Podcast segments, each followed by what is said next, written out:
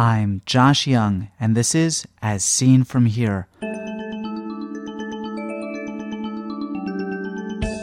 On today's program, keratoconus and risk. The study was started based on what the patients keep asking. That doc, am I going to need corneal transplantation? When am I going to need corneal transplantation? What do you think? What are the chances for me needing corneal transplantation? First, this. The Accreditation Council for Continuing Medical Education requires a financial interest disclosure before any CME activity. Dr. Afshari declares no real or apparent conflicts of interest. You can now get Category 1 CME credit for listening to As Seen From Here.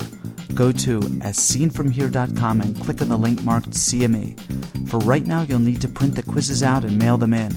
We hope to have electronic versions of the quiz available by the end of this year. Big news for iTunes users. You can now get As Seen From Here through iTunes. Go to asseenfromhere.com and click on the iTunes users link. Then click the subscribe button, and you're done. Keratoconus can progress to require penetrating keratoplasty in a significant minority of patients. Indications typically consist of poor vision, either as a result of irregular astigmatism or opacity, or contact lens intolerance. Ectasia may progress rapidly or may be completely sessile, and an accurate prognosis may be difficult to elucidate. My guest today, Natalie Afshari of Duke University, has just published a study of risk factors for progression of keratoconus to penetrating keratoplasty. I asked Dr. Afshari what risk factors had been identified prior to her study for keratoconus progression to PK. There were relatively few data points that existed for predicting a keratoconic patient ending up in having corneal transplantation. Previously, there were some thoughts about age being a risk factor, although there were some studies that were supporting younger age group be having more of a risk factor for having corneal transplantation among the keratoconic patients. There were other studies that showed the older age would be a risk factor for patients needing corneal transplantation among the keratoconus patients. So there wasn't something concrete to say what would be the exact risk factors. Besides age, had, had there been any factors no. that had been? No, that was uh, that was pretty much it. Would you describe the designer of this of this study? So the study was a case control study. We looked at 131 eyes, 59 cases, and 72 controls. The patients, the cases, and the controls had similar sex and race. The keratoconic patients were the patients who presented to Duke University Eye Center during a six year period from January of 1997 to December of 2002. They all had the diagnosis of keratoconus, and that, that diagnosis was made clinically by examination of a physician, uh, slit lamp examinations such as Munson sign, Fleischer ring, thinning of the cornea, apical scarring, Vogt striae, or by uh, topography findings um, and irregular keratometry values. These were the patients who were included in this study. The patients who were excluded from the study were patients who had undergone transplantation before the study or had undergone transplantation within the study time for something else other than keratoconus. All of these patients were identified from computerized ICD-9 coding system of Duke University Medical Center. All of the patients who were seen during that period of time and had primary or secondary ICD-9 diagnosis of keratoconus. So within that, that group, then we looked at a number of demographic uh, variables as well as clinical variables in both cases and controls. Just, just to be clear, the cases and controls, both, both of those were patients with keratoconus. You defined a case as someone who eventually went on to penetrating keratoplasty, and a control as a keratoconic patient who did not go on to, to penetrating keratoplasty. Did I get Correct. that right? Correct. What are some of the parameters that you examined in this in this study? We looked at a number of demographic variables, which included age at the time of first presentation, during the study period, age at the time of the diagnosis, um, duration of disease from diagnosis to the end of the study period, the patient's sex, race, and referral source. That was the demo- demographic values that we looked at. Then we looked at the number of clinical val- uh, data that included family history of uh, keratoconus, history of smoking, history of alcohol use, medical history such as asthma or atopic disease, hypertension, diabetes, and then their best corrected vision at the time of presentation, keratometry at presentation, unilateral or bilateral keratoconus, history of contact lens wear, and history of corneal transplantation during this study. And as you said, yes, cases were defined as keratoconic eyes that had corneal transplantation during this study period. Controls also had keratoconus but did not have corneal transplantation. And what were the indications for penetrating keratoplasty? That's a good question. It was individual based based on what the surgeon and the patient decided that needed to have corneal transplantation. So it was anything from contact lens intolerance to not being able to see well, but usually these were the patients who had, and most of them had failed contact lens fitting. Now I have to say that we have a very talented contact lens fitter um, at Duke Eye Center, and so these patients were just extremely advanced, had extremely advanced keratoconus. What did you find in this study? What variables correlated with uh, increased risk of requiring penetrating keratoplasty? We did two sets of analysis the univariate analysis and then the multivariate analysis. Looking at uh, univariate analysis, visual acuity, cylinder, and average keratometry were associated with significantly increased risk of surgery.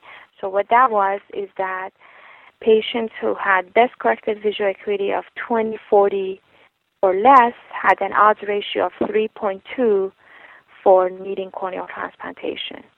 Patients who had a cylinder of greater than 10 diopter had an odds ratio of 3.5 for needing corneal transplantation. Patients who had an average keratometry of greater than 55 had an odds ratio of 5.6 for needing corneal transplantation.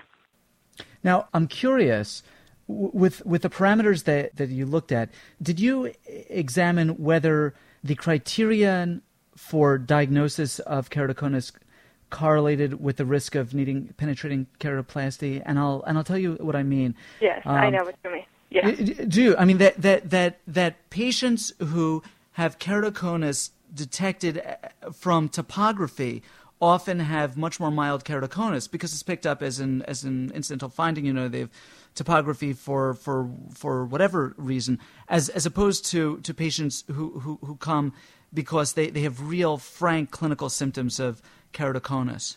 That's a good question. But you see, the patients who were diagnosed as having keratoconus, both in both groups had similar criteria of how, of being diagnosed as having keratoconus, and yet one group went into needing corneal transplantation. So yes, all of them were steeper to begin with, likely compared to an average person. Mm-hmm. But then what made the one group different than the other group that ended up in having corneal transplantation? I can see your point that inherently, yes, they are steeper than than average. Did did you find that the risk of needing penetrating keratoplasty varied by the patient's race? Actually, it did not. We did not find that even though we looked at it multiple different ways. And we're aware of um, some previous work that thought that maybe race would have would be a risk factor. However, it was not in our study.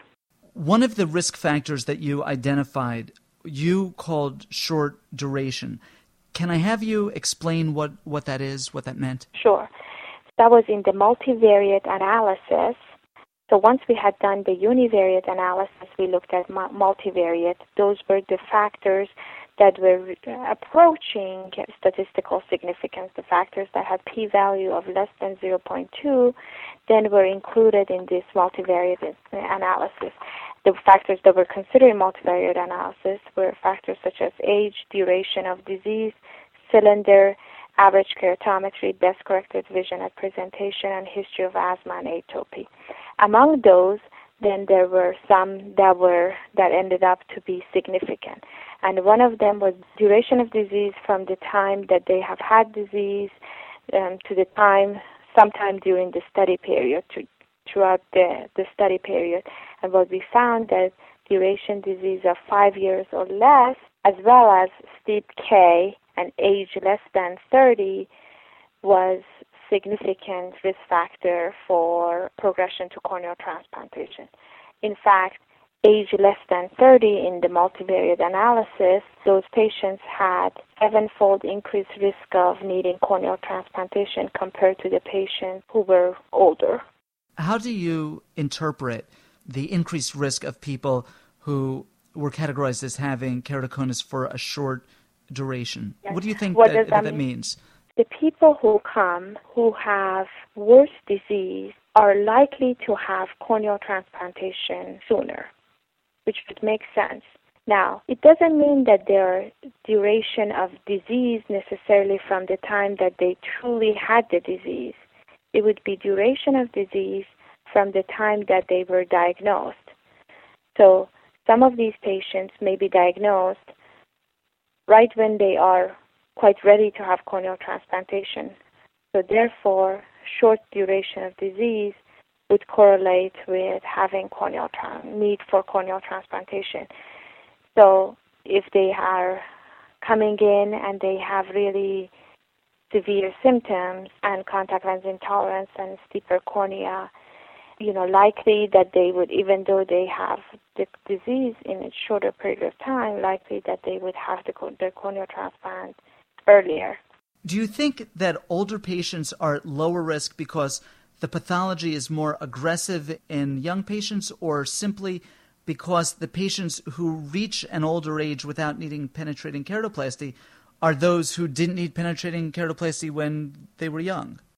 Yeah, I see your. Fir- Can you say the first part of it again? Yeah, let, let me let me try to clarify it. There there are two reasons that I can see that in a study like this, older patients would be at lower risk for needing penetrating keratoplasty. Mm-hmm. One of them is is that there are two kinds of patients. There are patients for whom the pathology is very aggressive when they're young and they require penetrating keratoplasty, and there's another group of, of patients for whom the the pathology is less aggressive and they don't need penetrating keratoplasty and they wind up being older because their their their their pathology is just moving slowly. That's that's possibility one. Possibility two is that there's one kind of, of pathology that is aggressive when the when uh, in in young patients that eventually kind of slows down or, or, or, or, burns out. And the reason that the older patients are at lower risk for, for penetrating keratoplasty is, is that they're selected in a sense because they are the ones who didn't need penetrating keratoplasty when they were young. I think it's the second one that you were saying that there is one kind, but then the ones that need keratoplasty are selected and they're having it done while they're young and then the disease pretty much is stable because whoever needed keratoplasty has had it done and the other ones can either wear contact lens or weren't that bad to begin with.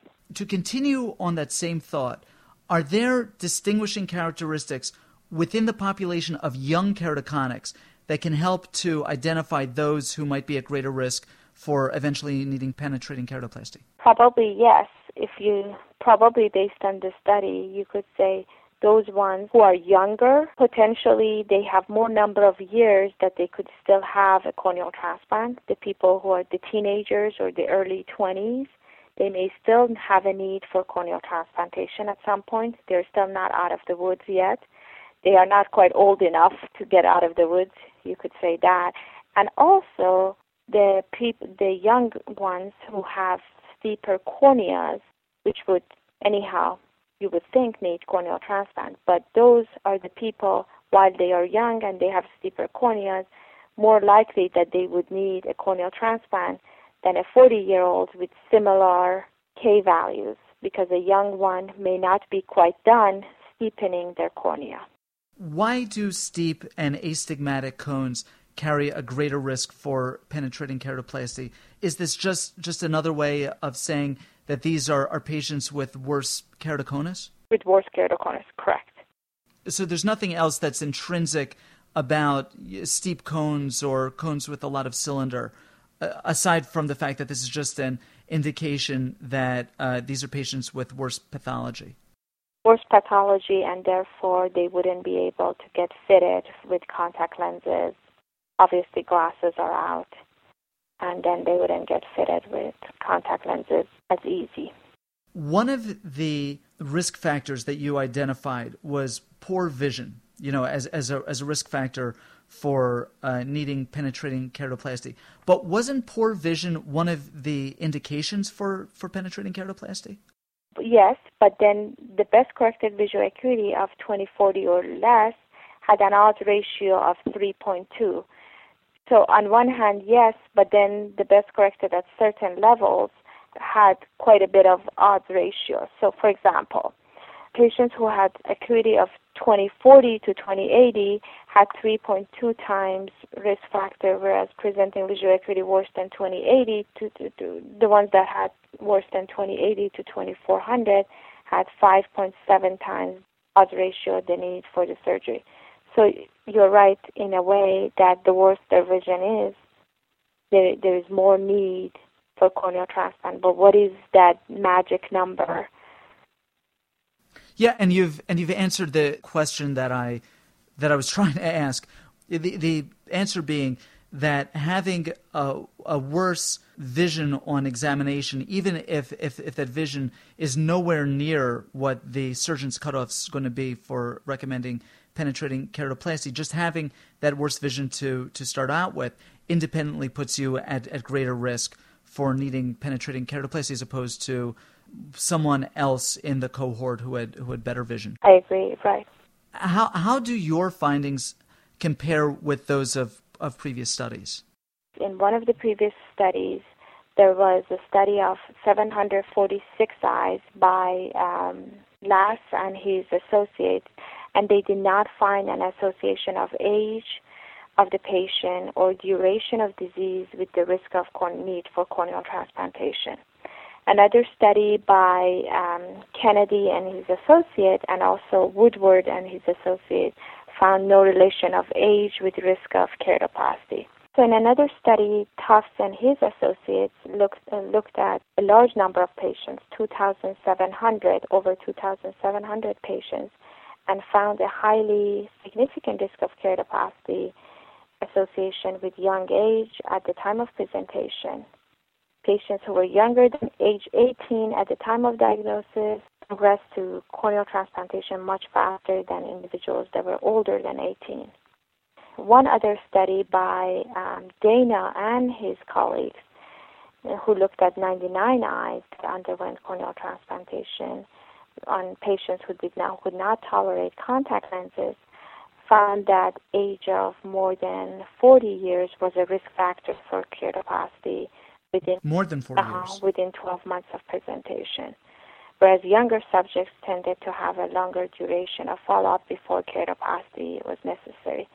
So that's what prompted us to, to look at age as another factor because there were some studies before that had uh, noticed their data to be some younger um, age to be a, risk factor and some that is older age to be a risk factor. What do you think this study tells us about the pathophysiology of keratoconus? So the risk factor of young age as well as deep cornea and the need for corneal transplantation perhaps suggests that in keratoconus you can postulate there is something about collagen that is not as stable early on in life, and somewhat as the person gets older, may be more stable or changes somewhat less. Although we have ways to go to learn more more about pathophysiology of keratoconus, and also there are some genetics studies going on now that would help us to know what really is going on in the disease. It's more just a thought of what is going on rather than really we know what is going on. Do you think that this patient population is representative or is it skewed? I mean, since since Duke is an an academic tertiary referral center. Um, I don't think our keratoconus patients would be much different than other um, keratoconics around the country. However, the attempt for fitting them for contact lens here is very aggressive, and the contact lens team is very talented. So the patients who end up in keratoconus have a very much of advanced disease now. How have the findings of this study changed your own practice? I yes. mean, do do you, you know, do you counsel patients differently now because of this? Well, you know, the study was started based on what the patients in clinic, keratoconic patients, keep asking, um, and I'm sure you get that question often, too. That doc, am I going to need corneal transplantation? When am I going to need corneal transplantation? What do you think? What are the chances for me needing corneal transplantation? The study helps to answer some of those questions, although limited, that if a 50 year old asks you, that the chances of that person needing a corneal transplant is probably quite low compared to when a 21 year old patient asks in clinic. So I think the bottom line that I have taken home from this study, and with the hard work of Dr. Sherman Reeves, uh, who is the first author of the study and has done a lot of the epidemiology work of the study, is that now we can tell the patients who would have some likelihood for corneal transplantation, although it's not definite, who would be more likely or less likely, and it's all odds as opposed to something concrete. I think the one thing that I tell the patients, and I think the main take home point of the study is I tell patients that keratoconus is the one disease that actually getting older, aging, helps you. It's in your favor instead of um, being a negative point. Natalie, thank you very, very much, okay? You're very, very welcome, Josh. Okay, khub. Thank you, Josh. Natalie Afshari is assistant professor of ophthalmology at Duke University Eye Center. Her paper, Risk Factors for Progression to Penetrating Keratoplasty in Patients with Keratoconus, appears in the October 2005 issue of the American Journal of Ophthalmology. I've been asked by several listeners to create a mailing list to distribute information about upcoming programs. To keep with the podcast's interactive theme, I've set up a discussion group. By joining the group, you'll get occasional emails from me describing upcoming programs, topics I'm working on, and guests I've lined up for interviews. You'll also be able to suggest papers and guests for future podcasts, and you'll be able to discuss the podcast with other listeners. To get enrolled, click on the Contact Us button on asseenfromhere.com and indicate that you want to be enrolled in the mailing list in the message body. I will, of course, not send spam. Colon, close paren, Josh.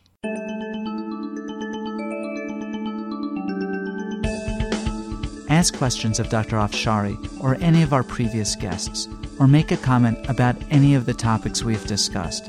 These interviews are meant to be the start of a conversation in which you participate call our listener response lines.